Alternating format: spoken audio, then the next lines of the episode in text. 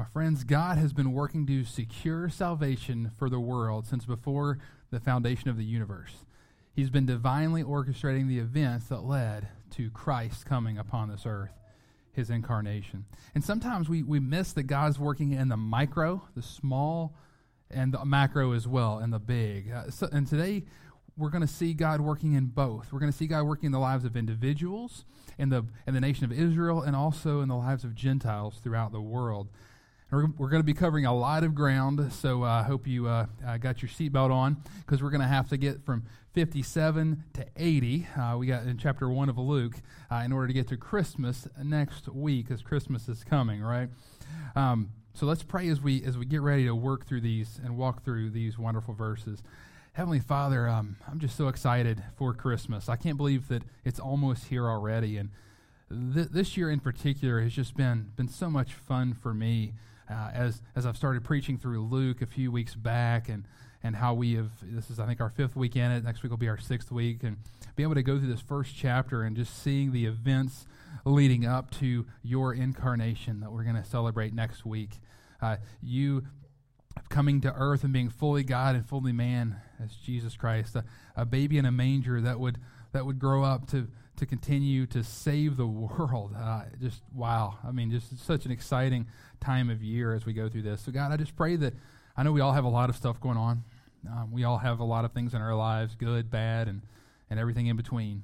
Um, we have things we're excited about, uh, you know, with, with presents and all those kind of things. We have, uh, you know, dinners and family gatherings, God. But I just pray that for the, for this bit of time that we're going to be studying Your Word, that You just help us to clear out the noise of the world around us, and and that You help us to focus in and hone in on Your Word and what it has to say to us today. Lord, we love You. I pray that You speak through me, You preach through me, not not my words, but Your words, Lord. And uh, God, we just thank You for being here, Lord. We love You. Amen. So let's just jump right in. So, so this first point, as as He secures salvation, God is working through individuals. God is working through individuals. And let's go ahead and read verses 57 and 58.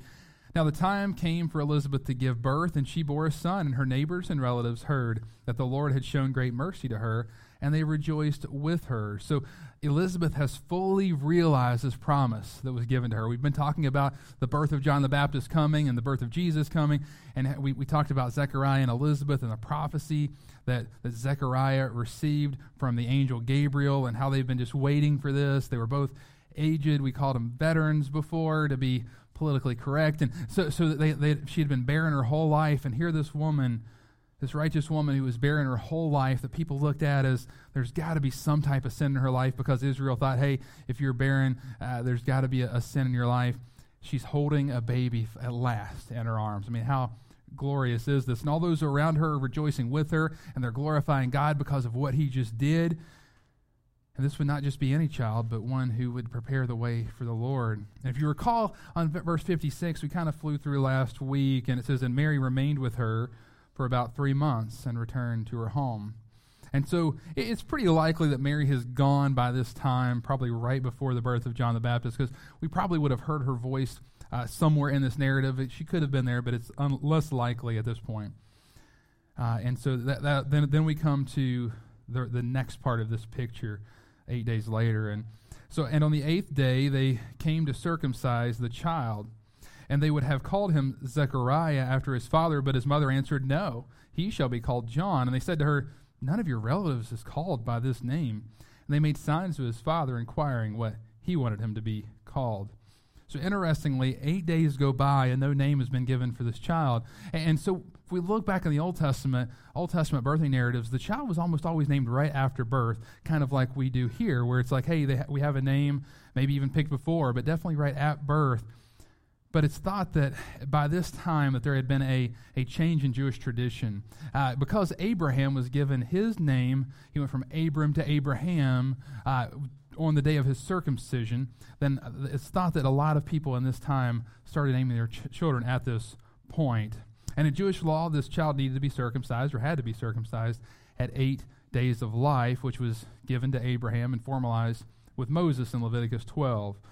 And at these circumcisions, there was a, a, Jewish tradition. This wasn't exactly spelled out in Scripture, but there had to be at least 10 people there in order to vouch for the fact that this child was circumcised, because if they weren't circumcised, they would be cast out from Israel, because that was a covenant of the promise that they had. And so we're picturing a lot of times there were a lot more than 10 people, a ton of neighbors, and I would, I would venture to say we could be pretty safe to say there were probably a lot more than 10 here because this was a special baby. They had, if you remember, he, Zechariah had went to, to offer incense, came out mute after he was judged by God. We'll get into that in a little bit in the future. So I, I would think that probably these people were pretty excited about what was coming. There was probably a good group of people.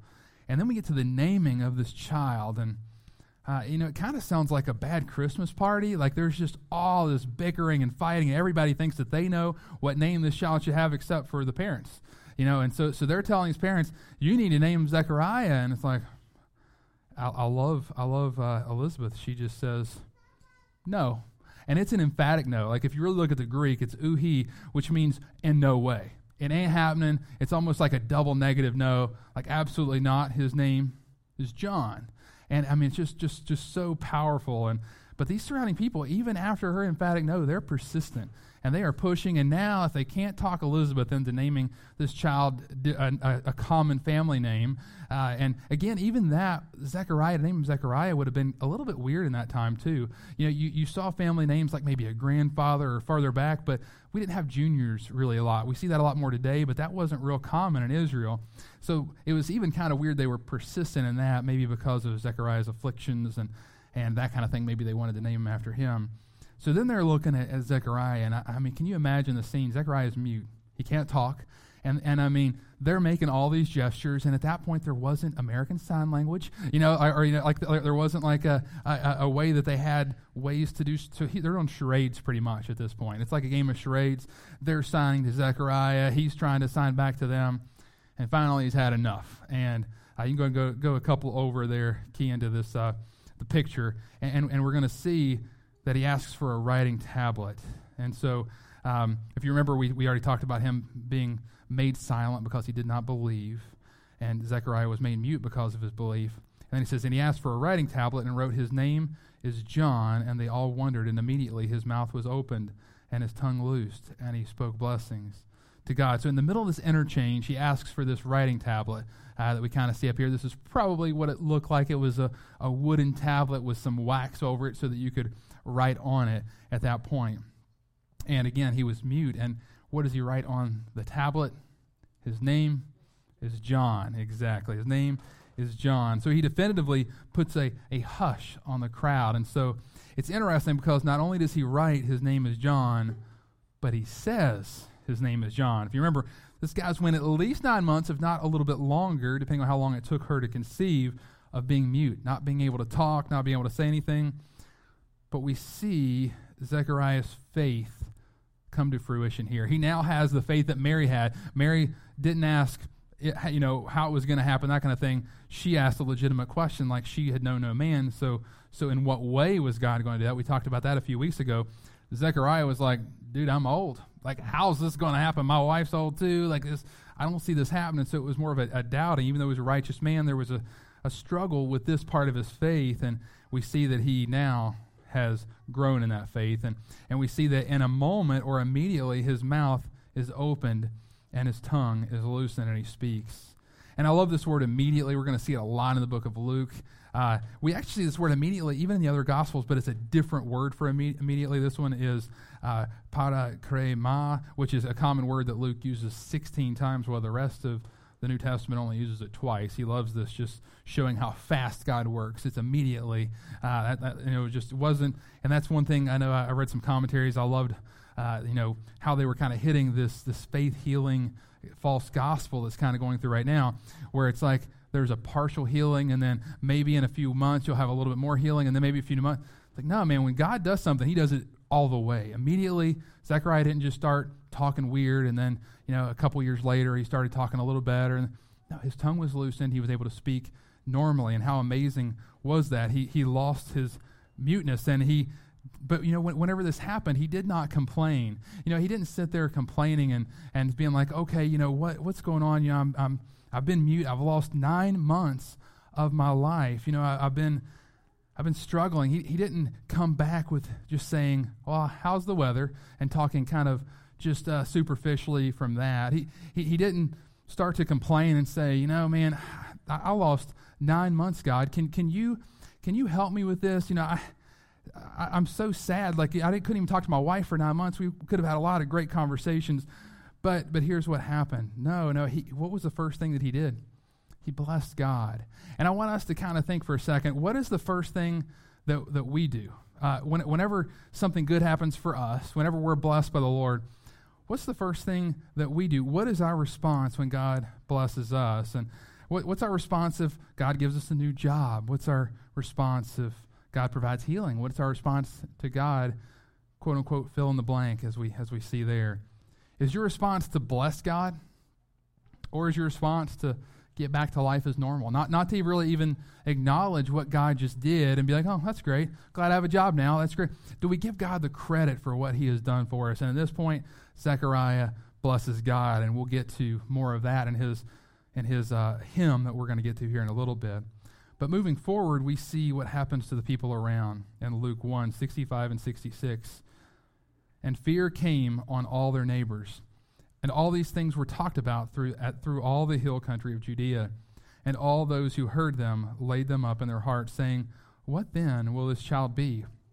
For the hand of the Lord was with him. So moving forward, we see that the crowd is there and fear falls upon them. I, I love that, that word, just falling upon them like a person. We talked about that before. When the fear fell upon uh, Zechariah, when Ga- the angel Gabriel's there, and, and Mary, the same thing. It's almost like this, this humanistic fear, like almost like a person falling on you. How, how, how there's that uh, anthropomorphism is the word we use for that. And, and this is the right response to God's moving. It's a reverent response and a respect for what God's done. And I love what theologian, uh, John Nolland says when he summarizes this account that we've been going through. A totally unlikely pregnancy, a strange insistence on a completely unexpected name, and the subsequent instantaneous recovery of Zechariah combined to produce that involuntary response of fear and the presence of the divine activity, which Luke is so fond of noting. So throughout this, we see that God has been working in individuals. He's been working in the life of Zechariah and Elizabeth, and now we see he's working the, the individuals that were present during this, this place. And we see that the, the news is starting to spread out throughout the hillside. These people that have experienced and, and see, just saw an, a miracle, just saw Zechariah, his mouth just open after nine plus months of not being able to talk. And now this, this word is continuing to go on, and we see that God is continuing to secure salvation for his people. And as we zoom out a little bit, as we've been talking about individuals, now we're going to zoom out a little bit and we're going to see the point, the second point. As he secures salvation, God is working to save Israel. God is working to save Israel. So we are entering what is called the Benedictus or Zechariah's hymn. Uh, those are kind of the two names for this section of Scripture. And the word benediction actually means a declaration of or a supplication for divine blessing. So remember that as the what, what this overarching theme is as we go through this scripture. And this first half that we're going to go through here uh, really responds more to Israel, the nation of Israel. And second half, you see a little bit of that too, but it's going to start to zoom out and become for everyone as we go through this wonderful picture here. So let's go ahead and get to verse 67 first. And his father Zechariah was filled with the Holy Spirit and prophesied, saying, So here's another instance in which the Holy Spirit is at work. And, and I'll love, like Luke points out the Holy Spirit working over and over and over. It's going to be a common theme as we go through this book. We're going to see the Holy Spirit working. And we've already seen just in this first chapter how, how have we seen the Holy Spirit work? We, we've seen John the Baptist filled with the Holy Spirit from birth and leap in his mother's womb when Mary comes by with the baby Jesus in her womb, only a couple of days old uh, for, for Jesus and six months old for John. We've seen Elizabeth filled with the Holy Spirit as she has prophesied. And now we, and we saw now we see Zechariah prophesying as well. And we're only in the first chapter, and we're watching the Holy Spirit do all of this work. And so we, we move on to verse 68, and Zechariah says this as he's filled with the Holy Spirit. Blessed be the Lord of Israel, for he has visited and redeemed his people. So, number one, God has visited and redeemed his people, if you have your hand out there. And this is quite a statement. So, this word visited means that God has come to bless his people. He has come to deliver his people, but, but it actually is even more than deliver. We see this word redeemed as we move forward And it means more than just being delivered, although being delivered is certainly implied by that term. But to be redeemed means that you've been bought from, back from something. And so we know today, as we look at this whole thing, that we have been redeemed by Jesus on the cross. Jesus took our punishment on the cross, the punishment that we deserved, because we are all sinners, for all of sin and fall short of the glory of God. The, the sin that deserved death, Jesus took on the cross. And so he bought us back from death through his redemption. And we see that promise coming even as we go through right here. We've been bought with a price, as we see in 1 Corinthians 6.20. So moving forward to verse 69 through 71. And has raised up a horn of salvation for us in the house of his servant David, as he spoke by the mouth of his holy prophets from of old, that we should be saved from our enemies and from the hand of all who hate us. So, number two, God has raised up a horn of salvation from the house of David as spoken by the prophets of old. So, what does he mean by a horn of salvation? We don't exactly use that kind of terminology right now, but if, you know, if anybody's a hunter, you think of a, a, buck. And when you think of the most points, why do people say, I got an 11 point or I got a 12 point? Because that's a sign of power. That's a sign of how big that animal was. That's a sign. And we see with rams, they have horns. We see rhinoceros, rhinoceri, I don't know how you say multiple rhinoceroses. But, but, but we see that, and they, their horn is their power, it's, it's their weapon. And so, this, this power, this horn of salvation is not John the Baptist. This horn of salvation is, is Jesus Christ. He is the all powerful one who comes to, to destroy death on the cross. He's the one that comes to earth to destroy death for us so that we can put our faith in him. It, is, it refers to the one who, in whom 300 plus Old Testament prophecies come true, as we've mentioned already. And it's interesting to note that this term salvation uh, occurs about 11 times in Luke's two books, but it's only found one time in the other Gospels. Uh, it, Luke really wants to continue to remind us about salvation. Not the other Gospels don't, but he loves that term, salvation. And obviously, we think that he probably got that from his traveling partner and mentor, Paul, who uses that term many times in his writings. And this salvation refers to those who hate us. And so this is kind of, we, we see that there's a nationalistic component of this, that there are those who hate Israel, and, and so there's going to be deliverance for them. But we know that this also has a more personal view.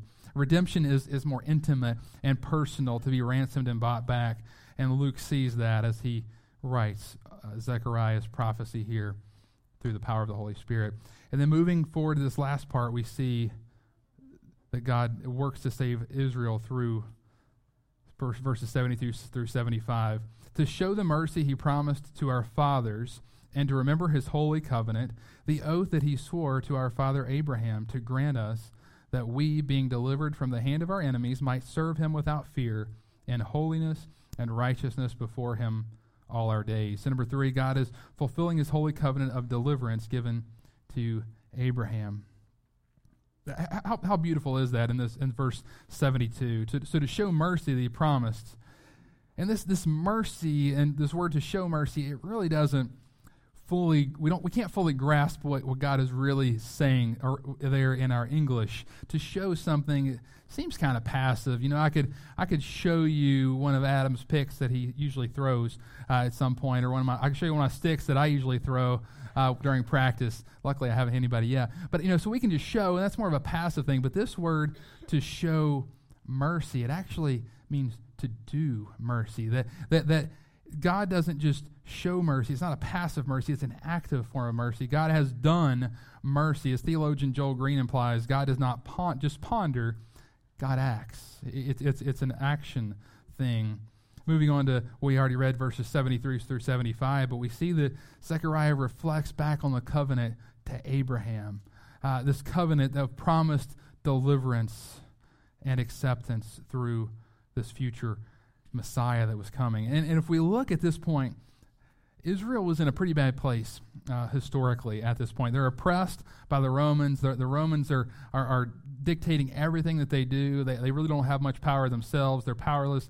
Uh, they're being mistreated, overtaxed. Uh, you know, just things aren't looking really, really good. And there's this underlying fear. They remember back a few hundred years when the temple got destroyed the first time. Well, well Herod the Great had rebuilt this temple re- not too long ago, back in in the BCs, just a few decades before this. And there, there's this underlying fear that they know something's going to happen. You know, they've already had it destroyed before, just got rebuilt, and so there's this power struggle. There's a lot going on there.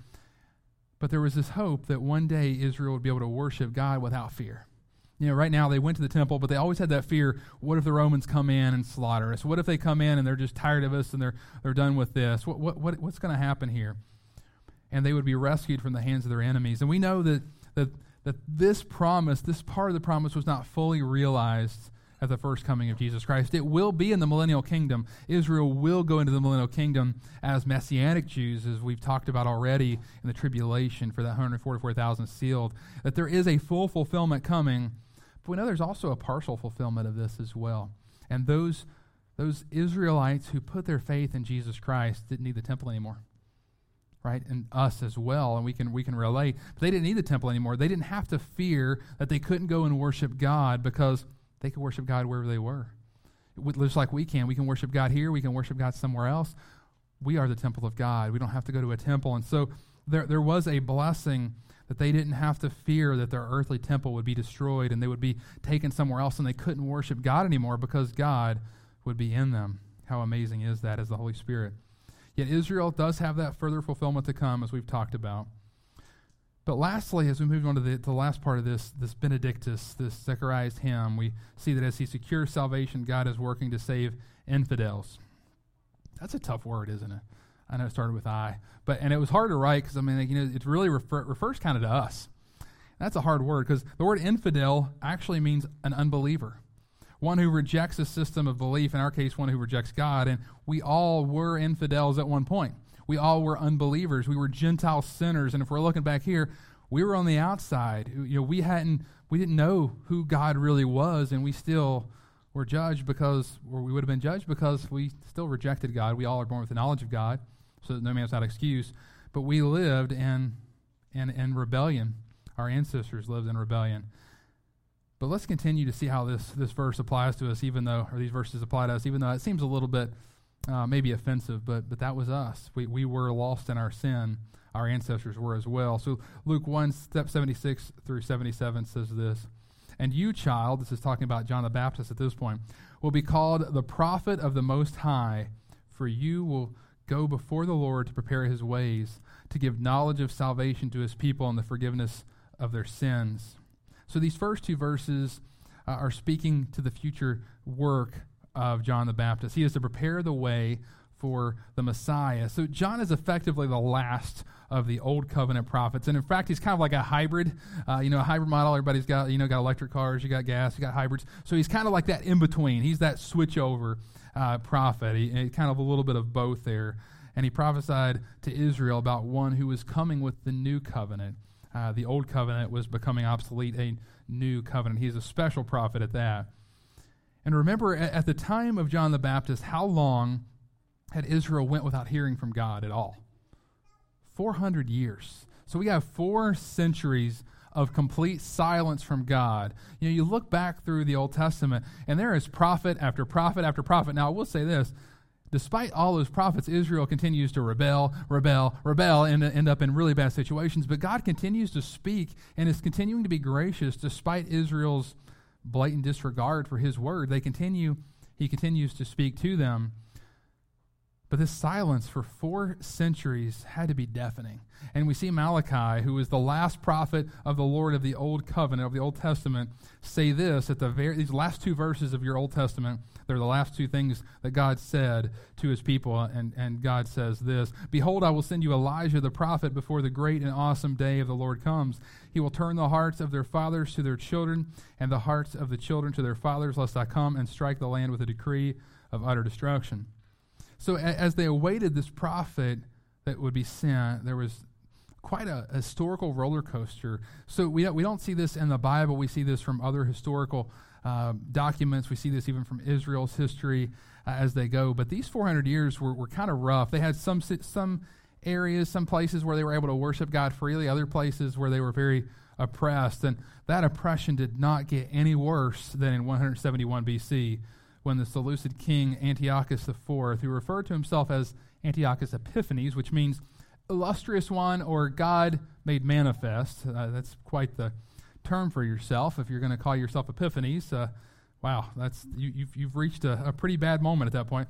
So he begins persecuting the Jews and he sells the priesthood. So at this point, I mean, just, just really doing bad stuff. But it doesn't just stop there. This horribly evil ruler went on to desecrate the Holy of Holies. Remember how we talked about how Israel was fearful that their temple would be desecrated or, or destroyed again? Well, they, they just had this done uh, even again in 171, where Antiochus Epiphanes comes into the temple. He steals all the treasuries out of the temple. He sets up an altar to Zeus, and then he proceeds to sacrifice pigs on their altar, which obviously back then that was an unclean animal. It was, uh, it was the, a, a foreshadowing of the Antichrist. He, he was a type of Antichrist as the one that is to come. And fast forward, now we're at about 4 to 6 BC, and the Romans have taken over the, the territory of Israel decades prior.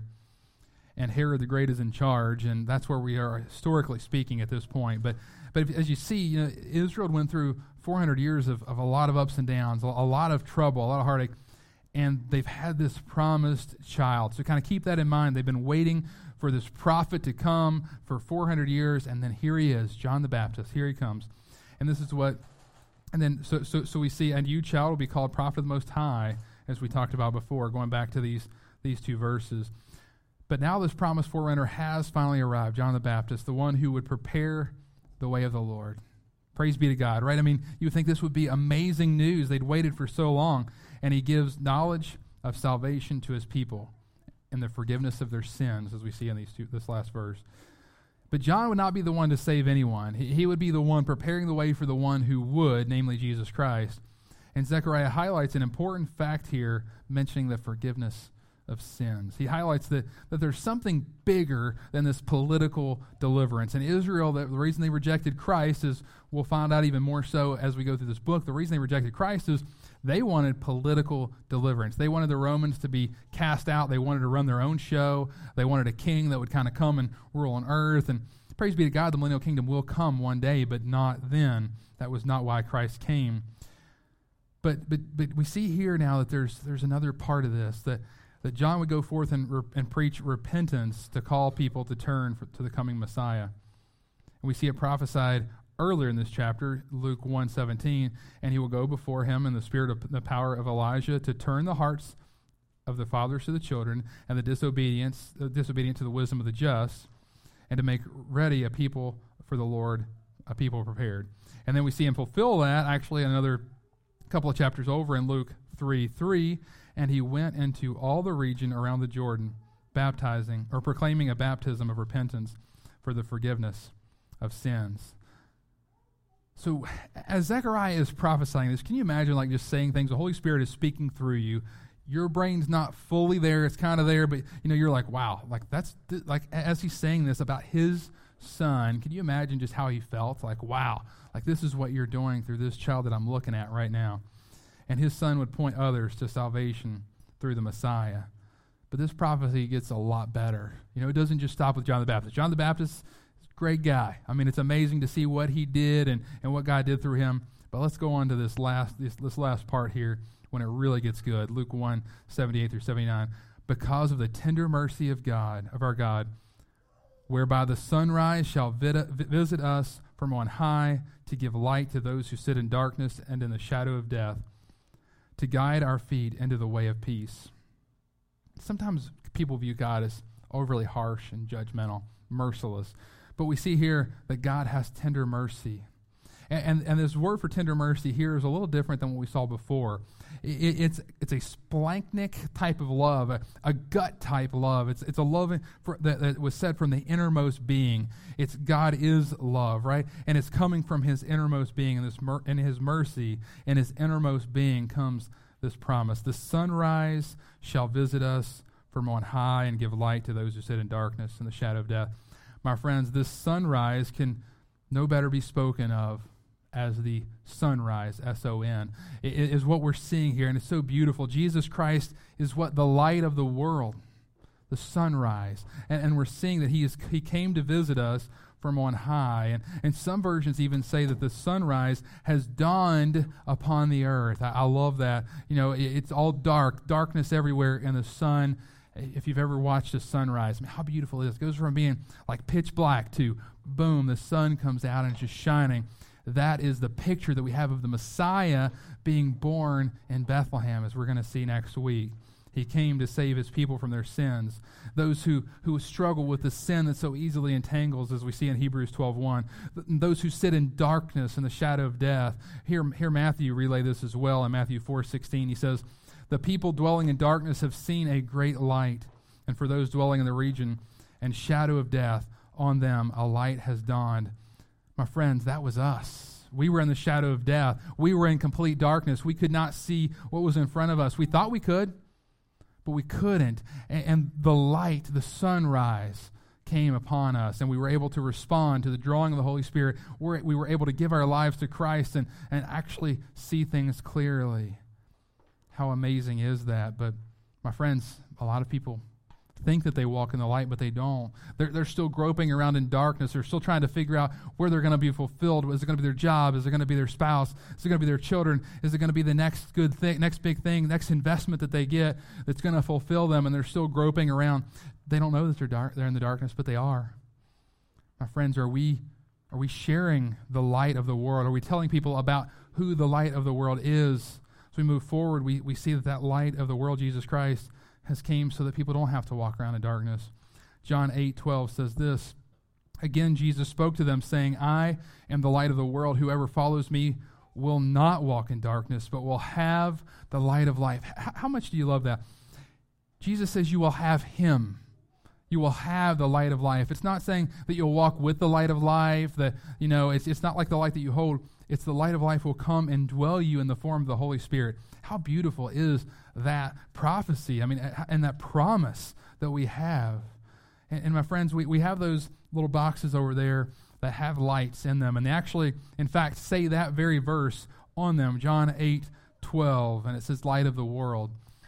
And uh, if I could encourage you, you have so many neighbors and friends. We've, we've already taken a bunch of those Bibles. I'm so proud of you all for, for getting out of your comfort zone and handing those out. Continue to do that. I, and we still have some more if you want to take some more in some bags over there.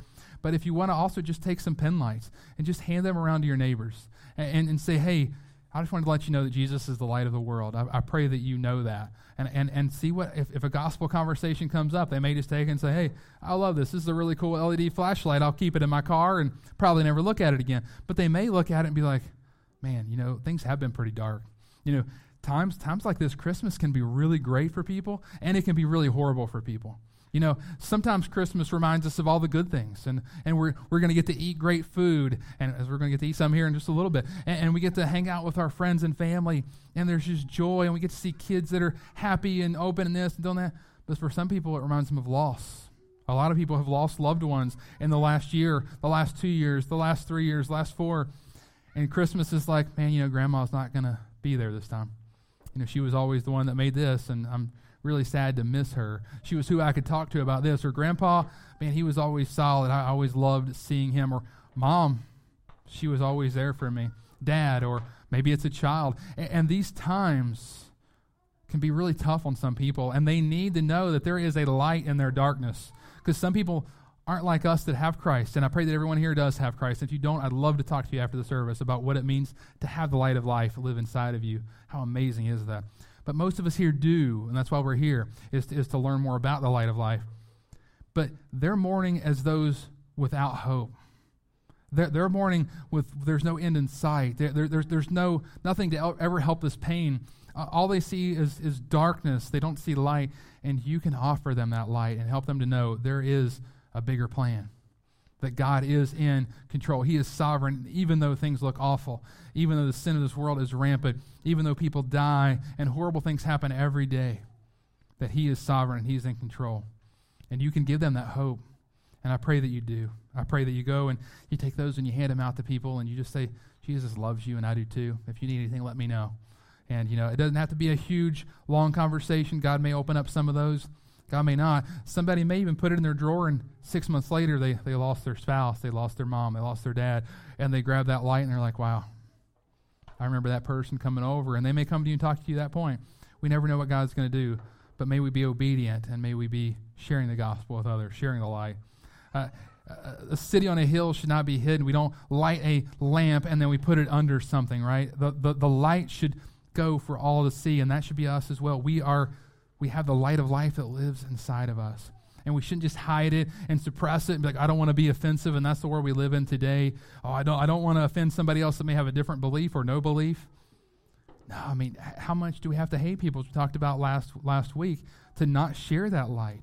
They need that light. And if we truly love them, then we should share it. Jesus came to save infidels like us. Jesus came to save unbelievers, and he wants to work in us and through us. Finally, we come to our final verse here in verse 80. And the child grew and became strong in spirit, and he was in the wilderness until the day of his public appearance to Israel. Don't you love that? His entire life, from eight days old until he starts his ministry, is one verse. He gets one verse. All this prophecy about his future coming and what he would do, you know, almost this whole chapter, about half this chapter has been going back and forth between John the Baptist and, and Jesus and their, their prophecies.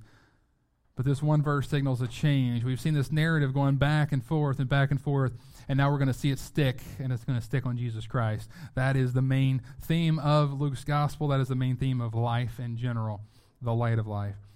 And may our lives look like what Jesus or what John the Baptist said about Jesus, even his own words in John 3:30. He must increase, but I must decrease. And pray our life is one verse that we loved and worshiped God. It's not about building our kingdom. It's not about building our resume of what we've done and keeping tallies and, and tabs on everything that we do, but it's about Christ. And I pray that as we come to a close that we've seen that God works through individuals. He can work through you. He worked through me. He's been working through Zechariah, Elizabeth, even the people around that are going to the hillsides and telling people. We, we've seen that he can work through the nation of Israel, and, and we've seen him do that. And as he's fulfilled his covenants, his, his promises, and finally, we have seen that God even works through infidels, even unbelievers. He can work to save us. We were all, we were all doomed for destruction, yet because the light of life has sh- shone upon us, we now have hope. We've been given the free gift of salvation through Jesus Christ. I pray that we've all accepted that. And again, if not, please come to me. Church, the sun has dawned and the light has come. Let us glorify God and go to Him in prayer. Heavenly Father, thank you that the sun has dawned, that the light has come, that the light of this world has come so that we may not walk in darkness any longer. Lord, thank you for saving my soul. Thank you that even though I am a wretch, that you still love me and that you still died on the cross for my sins. God, I know that you've died on the cross for everyone's sins. But God, you, you do require one thing of us, and that is to repent of our sins, to turn from them, and to turn toward you. And I pray that if anyone has not done that today, that they do that. And God, I pray that we don't just stop by, by being saved, which is, which is wonderful, but you've given us a huge command, and that is to go into the gospel and proclaim salvation, to proclaim the gospel to other people, because so many others are, are walking around in darkness. They mourn as those without hope. And God, help us to continue growing closer to you through your word. Help us to continue uh, shining your light. And as we get ready for, for Christmas dinners, for just all the hustle and bustle of the next week uh, before we come back next, uh, next Sunday, which is Christmas Day, praise the Lord. Um, this next week, I pray that we glorify you, that we make much of you, and that we spend some time throughout all this hustle and bustle to, to thank you for what you've done. And to be other centered and not just self centered, like what am I going to get? But may we think of others and, and see others that may be hurting, that may need a word of encouragement, that may need to see the light. And may we be willing to share that with them and love them through that. God, we thank you so much for, for bringing us out today. And Lord, uh, we just praise you and thank you and love you. Amen. So uh, I'm going to go ahead and pray for our food now um, before we go back there because it's kind of